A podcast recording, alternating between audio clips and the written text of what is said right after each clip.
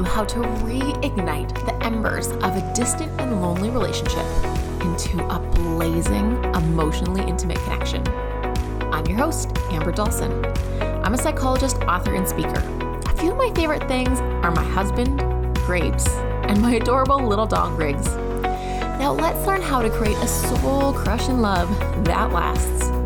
Hit subscribe in your podcast app so that simply by listening, you can rekindle your relationship by pouring a little gas on your relationship ember.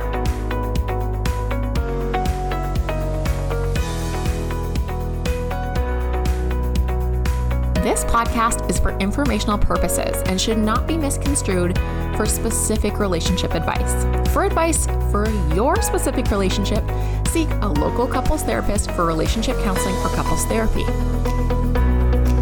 Welcome back to Relationship Sync, the podcast. And in today's episode, we are talking about five reasons that couples therapy will not work for you. If your relationship needs help, but you're not sure if you should do therapy, this episode will hopefully clarify why you should not do couples therapy.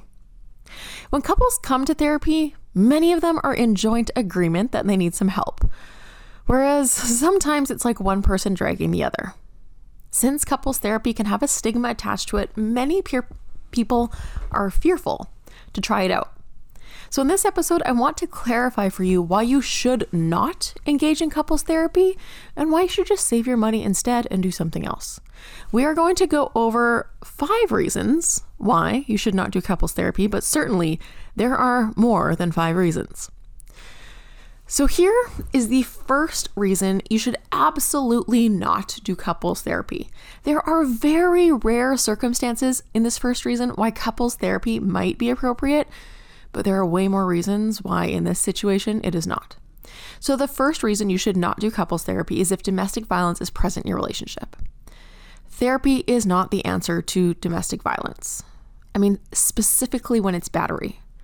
Occasionally, couples that engage in a push, a poke, a prod, a single slap, something like that, while not ideal, those couples may at times be suitable for therapy. The couples who are not suitable for therapy are the kind experiencing battery, severe domestic violence, where there is clear times, whether it's one or many, where someone has been very severely hurt. Couples who are experiencing battery should, except in very rare circumstances, not engage in couples therapy. Instead, the victim should be seeking supports and access for how to leave the relationship. Domestic violence is a very serious problem, it's a big deal, and it should not be taken lightly. When it's the main problem in your relationship, the answer is actually leaving the relationship. So if this is you, look for some supports in your local community to help you leave. The second reason that you should not do couples therapy is if one of the partners has already decided the relationship is over. If you know you're going to leave the relationship, but you're just doing it to appease the other person, or it's like a last ditch effort so you can say you tried everything, it's pretty unlikely that therapy is going to be successful. Whenever we've committed our minds to doing something or we have a belief in one way or another, usually we can't be persuaded to change it. So if you already know it's over, then likely just go down that path. If you're on the fence and you're unsure and you're feeling ambivalent, then okay, give it a whirl. But if you are the person that has already decided there is no way this is working, then likely couples therapy is not for you. The third reason to not do couples therapy is if there is a relationship secret. As the saying goes, you are as sick as your secrets, and so is your relationship. From secret lovers to secret drug use, secrets shake the foundation of a relationship and shake the foundation of couples therapy. If a secret has been shared, then therapy can be useful to heal the wound left by betrayal, the betrayal and can heal the pain caused by the secret, and you can rebuild trust. Betrayals shake the foundation of a relationship. Betrayals, usually one of the ways you can betray your partner is by keeping secrets. So, depending on what your secret is, it will probably be very painful to share it. But relationships need to be built on a platform of trust.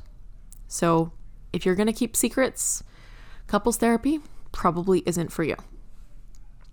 The fourth reason that you shouldn't engage in couples therapy is if really you just want the therapist to take your side. You want someone to help you gang up on your partner and tell you how right or wrong they are. That is not the job of a couples therapist. A couples therapist is not an expensive referee. If you're looking for someone to help you blame your partner, this is not for you. Success depends on each person's ability to take guidance from the therapist and engage in therapeutic interventions. So, this doesn't mean the therapist won't ever have advice. Like in the circumstance of maybe someone's had an affair, then yes, I'm going to have a position about how affairs impact relationships and some of the steps that should be taken as a result to heal that. But it doesn't mean I'm going to take anyone's side. I mean, even if someone had an affair, we're also going to be exploring influences that led for that to happen.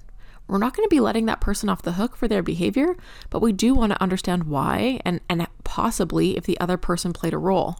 They don't always, but usually there is an influence. So, therapy isn't about taking sides. No one is going to get blasted in therapy, hopefully. At times, it can feel like the therapist is aligning against you, which sucks, I know. However, therapy is not about getting the therapist to take your side. And I have many clients that are frustrated with this, that I will not take their side and blame their partner. However, that's not my job. My job is to be a neutral party to help you process what is going on and bring you the evidence based research about how to help couples solve their relationship problems. Here is the fifth reason you should not do couples therapy. If you're not going to do anything outside of session, if you want therapy to basically be magic or quite quick fix, sometimes I feel like there are couples who come in and what they want me to do really is wave a magic wand and fix their partner. Well, it doesn't work like that. We unfortunately are not at Hogwarts, and I do not have a magic wand, and I do not know how to fix partners with a wave of it. So, that is one reason not to come. Couples therapy is often quite painful. If we think of a wound, for example, a wound that is pussy and has been closed but hasn't been properly stitched up, couples therapy is often like this. We have to go in, cut open the wound, clean out all the pus and the infection and all the yuck, and then stitch it back up. We go in, we clean out the past by talking, using interventions and strategy. We get everything out, and often it hurts and gets worse before it gets better. And then it starts to heal. And there we use other strategies so that we can stitch it back up and make that wound look even better than before. Transform it into something beautifully healed or a scar that is transformed into a symbol of something new. That takes intentional effort, practice, and persistence to implement changes outside of the therapy session which is hard work. I know. So, we have gone over five reasons why couples therapy probably won't work for you, and some reasons why you should absolutely not do couples therapy, and then other reasons why it probably won't work. But those five reasons you should not do couples therapy are if domestic violence is present in your relationship, one person has already de- decided the relationship is over, there is a relationship secret, you want the therapist to take your side, or there is going to be a lack of action outside of the therapy room. So now you know why you should or should not. But if you're considering dipping your toes into a therapy session, you can try a little taste without jumping in. Well, I suppose you're doing that just by listening to this episode. But here's the thing therapy should include theory and strategy as well as emotional processing to help you achieve your goals. Without strategy, it's just an expensive venting session. If you want to see some strategy behind what loving and successful couples do, I have six little steps that I teach many of my couples. There are six small actions couples can take each week to reignite their love and make their relationship even stronger. If you want to know what these six little steps are, check out the free guide I created. Six small sing- six small things successful and loving couples do. That's a tongue twister. If you want this the guide to six small things successful and loving couples do, hit pause right now because I'm going to give you a text number. The number to text is 1 313 710 9683. Because if you text that number, you're going to get the free guide, Six Small Things Successful Unloving Couples Do, sent right to your phone. The guide is going to help you understand the six simple steps to creating a long lasting love. I hope you have some ideas about why you should or should not try some couples therapy. And if you do want to tip your toes in, I mean, keep listening to the podcast because we give psychoeducation and couples therapy, and that's what this is. As well, we give some strategy, and that's what you can get by downloading the free Relationship Success Guide Six Small Things Successful and Loving Couples Do. So, again, the number to get that downloaded right to your phone is 1 313 710 9683. I hope you have learned a lot about why not do couples therapy, and I will talk to you soon.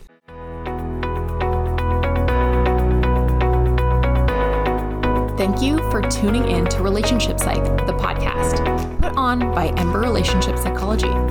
If you're looking for more free relationship help or advice that comes straight from the couples therapy room, check out the free resources and the blog at www.emberrelationshipsychology.com.